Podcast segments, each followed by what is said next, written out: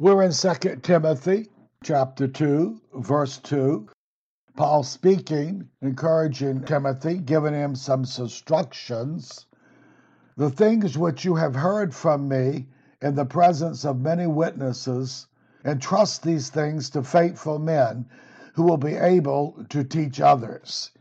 Paul is in prison in Rome, and he doesn't know at this time the exact time he'll be released or put to death, but he's encouraging Timothy. He's taught him and discipled him, and he'll probably uh, replace him for much of the church things that are going on in the Ephesus area. So Paul converted and was discipling Timothy for the ministry and gifts God had called him to. By prophecy and sound teaching, he felt he could disciple and lead the body of Christ to maturity and to their duties.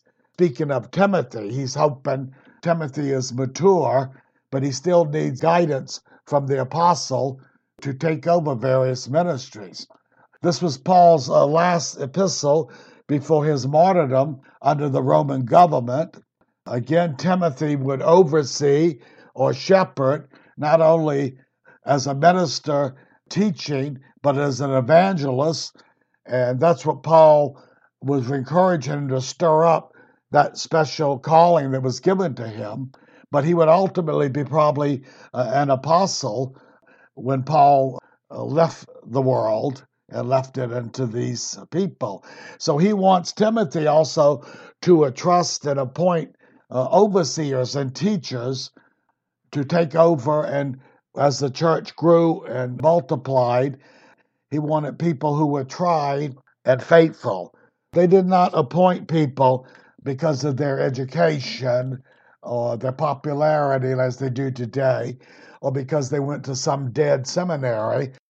Many and most seminaries only teach what their particular denomination thinks important, and most of the time it's not what God considers important, because that's the age we live in. It's a lot of false Christianity. Most of the organized and institutional churches around the world are false. Most of them don't know the Lord. They're into tradition over the centuries, and many things that maybe started off good, they altered, and uh, the tradition is more important than the Word of God. As Jesus said to the Pharisees, He said, You lay aside the Word for your own traditions. And he said, How can you escape the damnation of hell?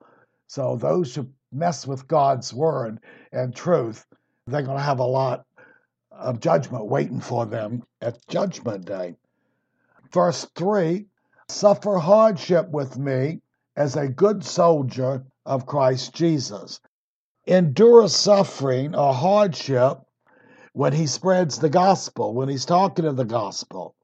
He expected those who had fivefold ministries and were entrusted with it that they would get more tribulation and persecutions than the common Christian because they were in the forefront. They were acting as active soldiers, especially ones like Paul and, and the evangelists who were moving about establishing bodies of Christ and coming back and checking on them. The local ones, they would get persecution at various times, but usually they'd settled into society to a degree that the other people got used to them and didn't pay much attention to them. But the leaders and so forth, they were the ones that the government and other religions despised. One of the main reasons they were despised, the Jews and the Christians, they only believed in the one God, the one Lord. And the Roman Empire, you could believe in anything you want, had multiple religions, and you also had to pray for and to the emperor. He was considered a god. So if you didn't do this, you were ultimately uh, called a traitor. So if you brought too much attention to yourself, the government or people would stir up trouble for you. Okay? So once We apostles, he said, uh, Paul spoke before, he said, we were made a spectacle to the world. We are dishonored among the world. We're bringing forth this gospel of the only one true God, and they revealed him as the Lord Jesus Christ. The Jews understood the one God, Jehovah.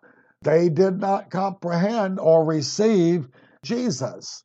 And as we've said before, when Jesus said, Go into all the world and preach the gospel, baptize them in the name of the Father, Son, and the Holy Spirit. Well, because when they went into the Roman world first and were preaching to the Gentiles, many Romans in the Roman world, many were Jews and had synagogues, maybe eight, 8% of the 70, 75 million people. And so they knew something about them. They were strange. And they were often persecuted and then they were let alone. They would go back and forth. And so when he said, baptize them in the name of the Father, Son, and the Holy Spirit, that's the Godhead. He's he's saying basically when you go to the Gentile nations. But it's interesting that when Jewish Christians, before they were Christians, when they started to be evangelized by the apostles and started being various areas, when they were baptized, they were usually baptized in the name of the Lord Jesus only. See, they already believed in Jehovah. They knew who the true God was. But they started off persecuting them, and they believed that Jesus was a false prophet. And that was one of the reasons Paul was gathering the Christian leaders to drag them back to Jerusalem and have them stoned to death for blasphemy. And that's when the Lord captivated him. Uh, so basically, uh, that's why sometimes you'll just hear they baptize them in the name of the Lord or the Lord Jesus. But when they went out first to places that didn't know much, they baptized them in the name of the Godhead. And of course, they explained that to them later as they were doing it. Okay. So many live out their Christian duties, Christians at the time, and live among the world. And we're like leaven. You know, we sort of mix in with the societies and and try to be a light and live our life in private ways. So Paul, so he said once, he said, we are unknown but well known. So most of the Christians were not popular, we're not known, we're not in the public's eye. And the Lord said, But you're well known, okay? And he would encourage the Christian to live out their Christianity wherever God placed them. And if they weren't traveling ministers, then ultimately there had to be overseers and teachers for local gatherings. And they were more what we call home gatherings. There were no church buildings or anything. Okay. It's going to get like that further as we get along in this dark age. So the frontline soldiers, in a sense, they were more in open battle and they had to face the world and government sometime. Paul and the apostles were called before to give an account of what was going on if they were accused of being criminals or traitors, then they were brought into conflict with the devil and the world system. Okay. So he says in verse 4 no soldier in active service entangles himself in the affairs of everyday life so that he may please the one who enlisted him as a soldier. So to be an active soldier, you had to sort of lay everything aside. You know, you had to focus on warfare, and that was it. So he's he's sort of applying that to the uh, Christian ministers that are on the the front line. You know, have to be less. Christians as a whole are told not to be caught up in the cares of this life. How many will fall away and not bear fruit but more so uh, those who are of the fivefold ministry, they have more responsibility and more duties to the Lord that they answer for. As James says, we teachers will receive the greater or stricter judgments because of what they were given. They answer for more.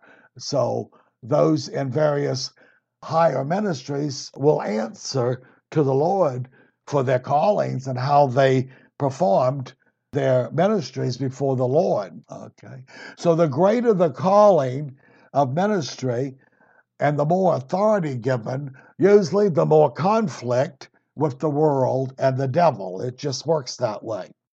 So the ministry, the minister, as the frontline soldier, he was to be less entangled in the affairs of life. He was be stricter and be an example to the flock. Many of the fivefold ministers at that time of Paul, they were still more mobile and active and spreading the gospel, trying to, throughout the Roman world. We're on the other side now. Half the world a third kinks they're Christians when they're not even real Christians, and it's getting darker. And there's not going to be no great evangelism before the Antichrist comes on the scene. Christians are going to be more holding on to what they have and not losing their crown is going to be the important thing for those kind of people. So there'll be no great movements of evangelists in the last days, and we'll not see, especially with sound gospel. They'll not endure sound gospel. People don't want it. Religious people don't want it. Most of the 2 billion people, half Catholic and the other Protestant, are not Christians, but they think they're Christians. But they don't serve the Lord. They don't follow his commandments. They're not led of his spirit. They're caught up in tradition and religion over the centuries, but they don't keep the word of Christ and they don't follow his commands or the instructions of the epistles. So they're going to be very surprised at the day of judgment. Denominations, organizations, many so called Christian institutions, uh, they basically have failed as a whole in the time that we live in, and they're going to get darker. Go to Revelation chapter 3, 1 through 3. And the angel of the church that was in Sardis write, these things says he who has the seven spirits of God and the seven stars. I know your works, uh, that you have a name that you are alive, but you are dead. That's basically Christianity today in its institutional form. We have a lot of mega ministers and mega ministries. But as far as the Lord is concerned, you're dead. Oh, people think you have a name because you got numbers and you're popular with the world and you compromise the gospel. But he said, like Sardis, but you're dead. And he's the one who evaluates them, is the Lord. Be watchful and strengthen the things which remain that are ready to die, for I have not found your works perfect before God. Okay? So he's telling, as we get into the more end time, we're basically uh, Laodicea and Sardis as a whole, if you look at the scriptures, we fulfill that. He's saying that the main job is to stay with the Lord and not backslide. Because many, it said, will fall away. Some will fall away from the faith, true faith. I'm talking about religion or Christianity as a religion. He said, giving heed to seducing spirits and doctrines of devils. So you have all this mysticism and New Age mixing with Christian teaching. And that's why most of Catholicism's false and most of the liberal Protestants are false. They've just mingled with the world and mixed everything up with the world. And it's a Jezebel spirit, an adulterous spirit on these people. And yet many of them claim to be Christians. Okay. But he said in three, remember therefore what you've received and heard, and hold fast and repent. Again, he's speaking with several levels. Uh, some Christians were faithful in Sardis, some were not as a whole. Okay? And he said, And therefore, if you will not watch or be alert, I will come upon you as a thief, and you will not know what hour I come. And he'll appoint them to destruction. So here, some think he's thinking of the second coming, but he meant probably more the rapture because the rapture could happen at any time, and it doesn't give people time to get ready. You're either ready or you're not ready.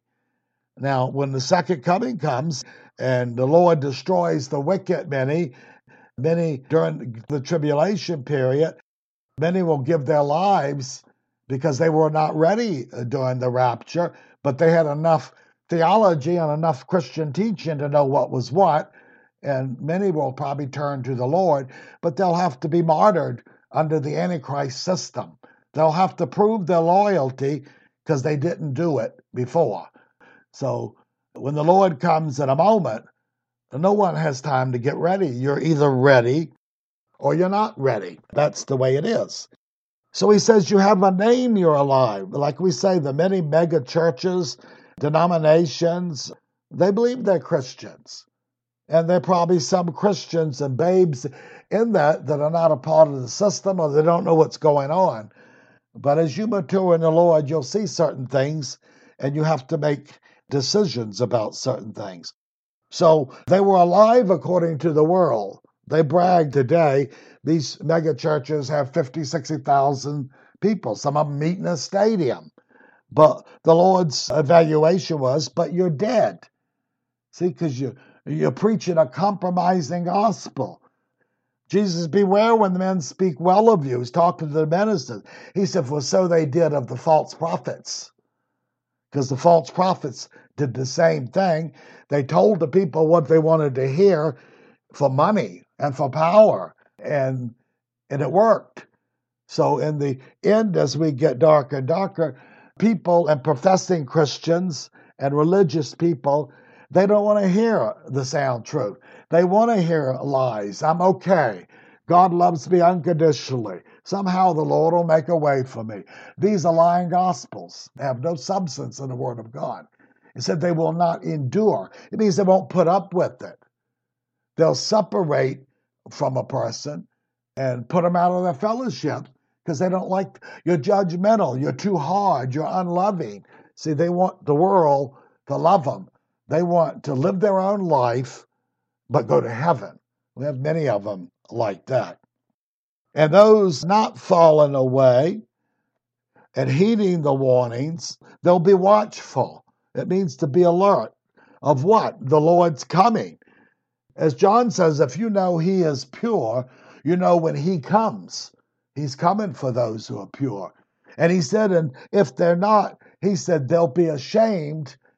The word is disappointed at his coming. So many people professing Christians and people who are once Christians and fallen away and living in the world, they're going to be disappointed because when the Lord comes and they're expecting a rapture too. But they're going to be left because they're not His. He won't claim them. And the disappointment is they're left behind in a wicked world and they're going to have more troubles. Uh-huh. Had they taken up the cross daily and followed the Lord in their personal life and be led of the Lord, they don't have to be left behind. They're already bearing the cross. But those who are not following the Lord and self denial and obeying the Lord, they're not going with Him. And most of them, the people expecting the rapture, are not ready and they're not going because they don't meet the qualifications of the scripture.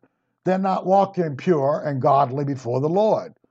They're not claiming all grace and then living like the devil. They're not saying, oh, it's only God's grace as they practice their gross sins. See, they're under lying spirits and they are justly getting deception because that's what they want to believe. They want to believe what they want to believe instead of what the scripture says. So he says, Be watchful and strengthen the things which remain and are about to die. So he's talking about the falling in our time, the falling away of true Christians. He's not talking about denominations. He's talking about real Christians will start to fall away and be captivated. And if the Lord doesn't shorten the time or move, he said the very elect would not be saved. But those who walk in the Spirit and follow Him, in whatever age and whatever place they are, Paul quotes and says, The Lord will not allow you to be tempted above what you're able, but with every temptation make a way to escape. But that only applies uh, to the Christian that's walking in the Lord and obeying Him. People claim scriptures when they do not meet the conditions.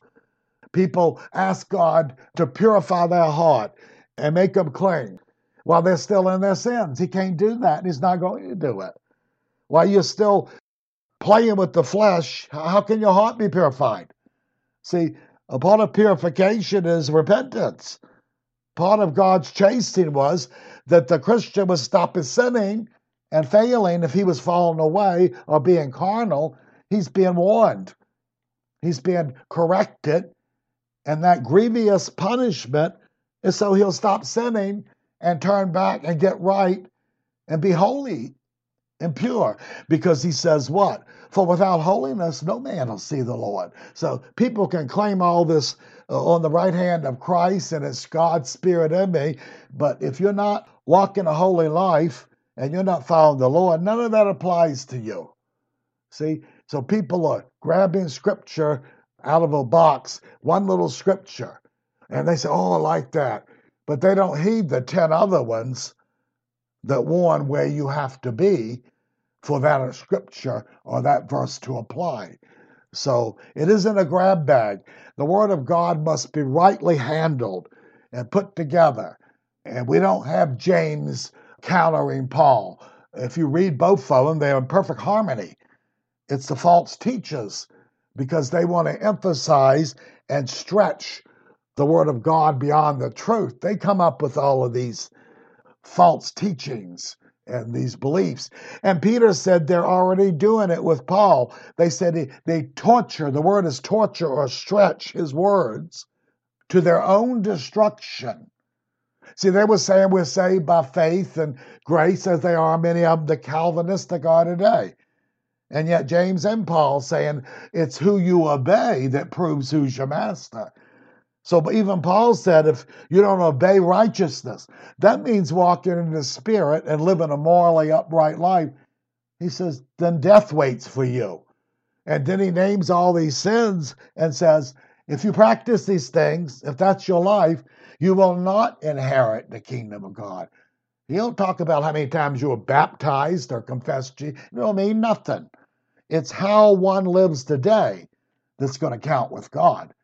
And so if he comes today in the rapture, it's how the person's living. And if they're living in gross sin or falling into sin as a Christian, uh, they're not going.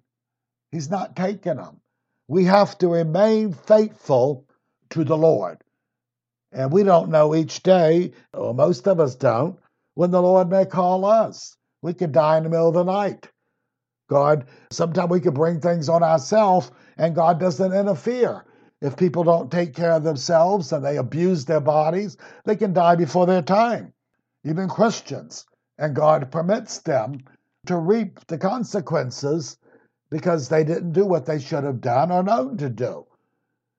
But still, we have to trust the Lord, and when He comes, be many people in many states, and that's how they'll be judged when he comes at that moment. Okay. So part of the falling away from the sound true doctrine was happening uh, during apostolic times. They had to warn against the spirit of Antichrist even during that time. But it's interesting when Peter said they twist Paul's words, his hard words, he said, he said, to their own destruction. He said, as they do all scripture. Peter is calling Paul's epistle scripture. Isn't that interesting? He's not in no conflict with Paul. He know that Paul wrote, going to write half the New Testament, basically. And he called it scripture. And he said, and, and some of his teachings, people that are ignorant and don't get the truth, they're going to twist around and they're going to emphasize it's all God's grace as they live in their sins and they're going to find themselves ultimately in the lake of fire. Okay. Now the church saw this. Uh-huh. We said you have a name, you're alive, but you're dead. That was the evaluation of the whole area that were supposed to be these home groups meeting at times in the Sardis area. I often thought it was funny years ago when I was visiting friends in the mountains area of Virginia, there used to be a community that had maybe died 50 years ago, but there was still a few buildings and houses in the area. And they still had a church there. And the name of the little town was Sardis. And on the church, it may have been a Methodist, I don't know what it was, it could have been any, but they had the audacity. They were the church of Sardis. Now, can you imagine that? If you knew scripture, why would you name, if people knew scripture and look at you and say, oh, they have a name, they're alive, but they're dead? It wouldn't be real good for evangelism, now would it? Uh-huh.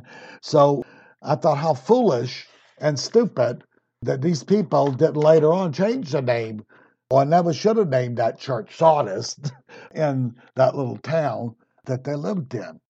So, verse 5 not only if you're a soldier on the front lines and active in fivefold ministries, he's telling us he'll give us a few illustrations.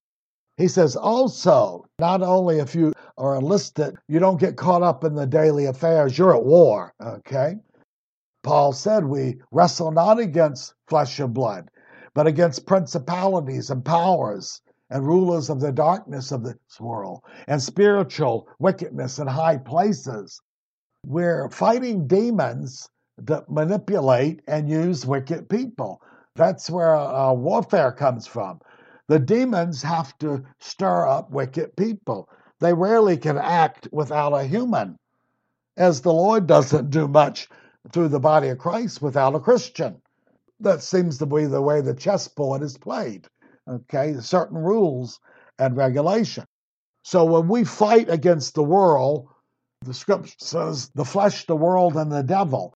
The Christian has to battle his own corrupt nature that tempts. This is what the demons tempt, is that part of us that our own corrupt nature we inherit, and we must keep it from controlling.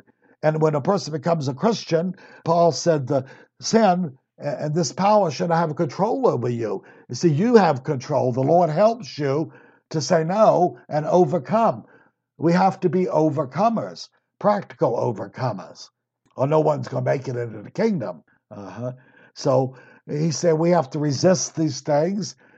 We groan, Paul said, waiting for our body to be delivered when we are caught up in the Lord or we die in the Lord. The body and the soulish parts of the body will be left behind. They will not enter into the next heavenly realm.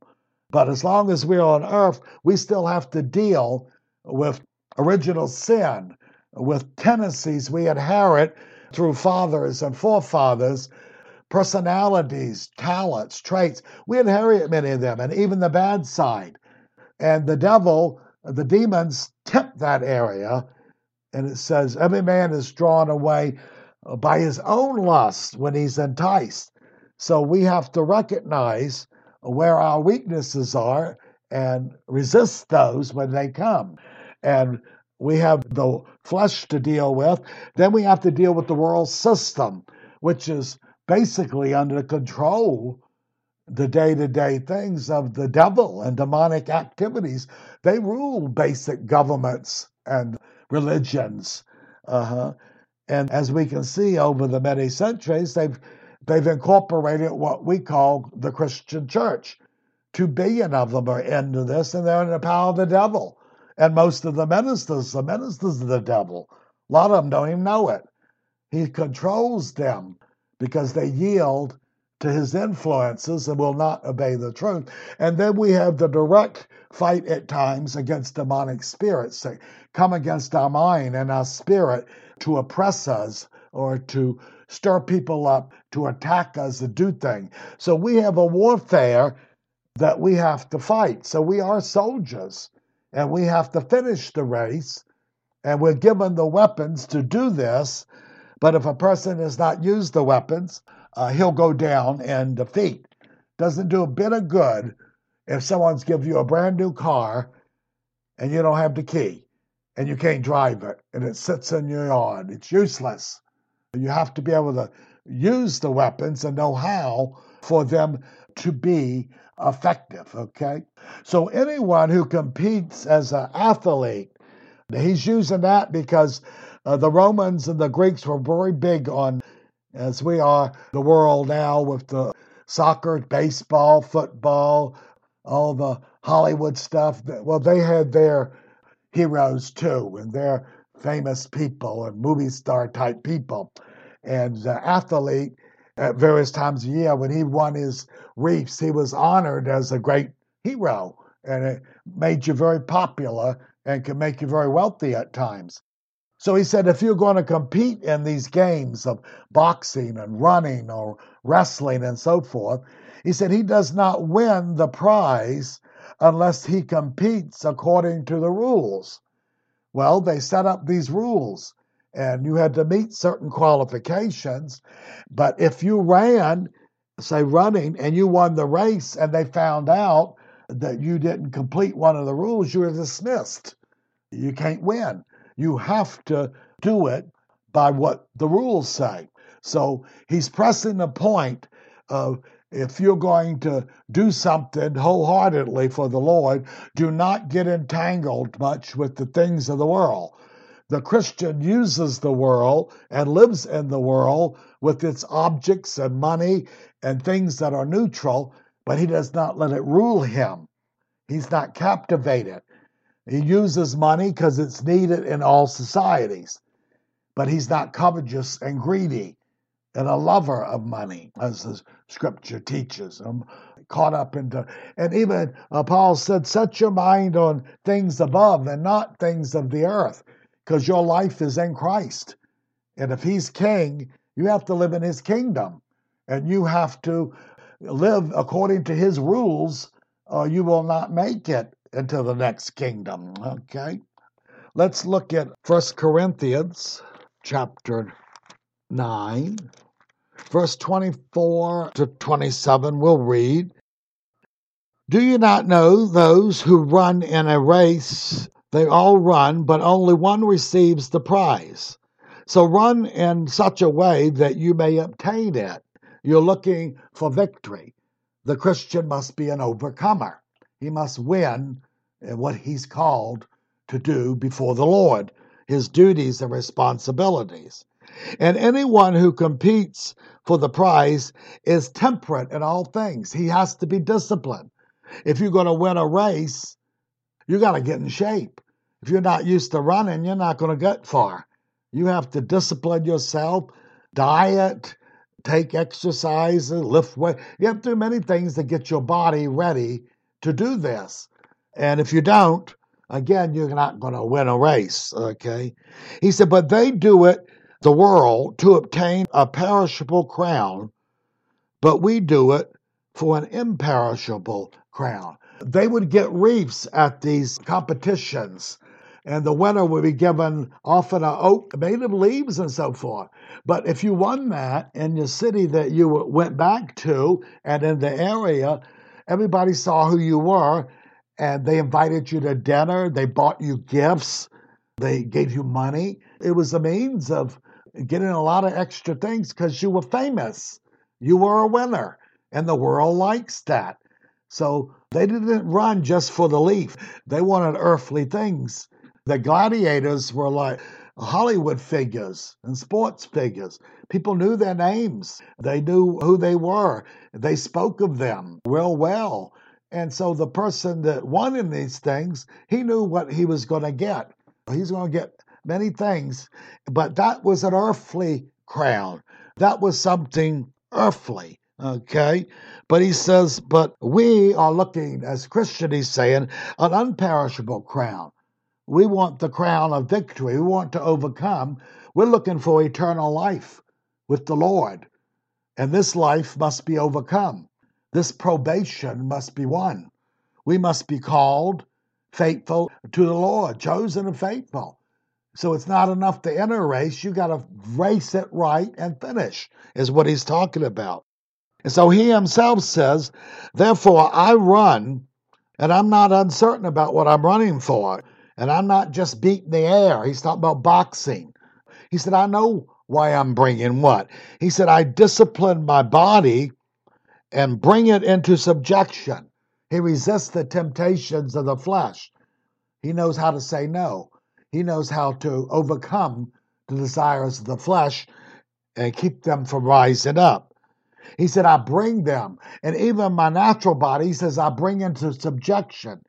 Because if I make it mine, it's harder for the devil to use it if it's submitted to the Lord. If I take care of the temple of the Lord, which I am, the Lord can use me and I'll be more useful. So he wants to yield his members to the Lord instead of the world. He says, Unless when I preach to others, I myself should be disqualified. Now, if Paul could say this, so much for once saved, always saved. Uh-huh. He was saying, if I don't finish my calling as an apostolic leader, as a teacher and a preacher, I could be cast aside. I have a duty to God. He once said, if I preach this gospel against my will, he said, I don't really want to do it. Moses didn't want to do his job either. Paul said, I have to do it anyway. Why? Because I'm not my own. I belong to the Lord, and He directs my life. And he said, But if I do it willingly, he says, I get a reward. Even though I don't like things and I obey the Lord, he said, The Lord will reward everything I do in his name and by his spirit. But even if I don't like to do it, I have to do it anyway. If you don't, it's called rebellion. And a person can be cast aside. We are the Lord's, we are owned by him. Okay? And so they do it for earthly glory. We're doing it for eternal glory. This is what God wants us to understand. Uh, we do things in Christian service in a right spirit. But Paul himself knew he could be disqualified. He didn't have no intentions, but he knew it was possible. Let's go ahead and take a break here.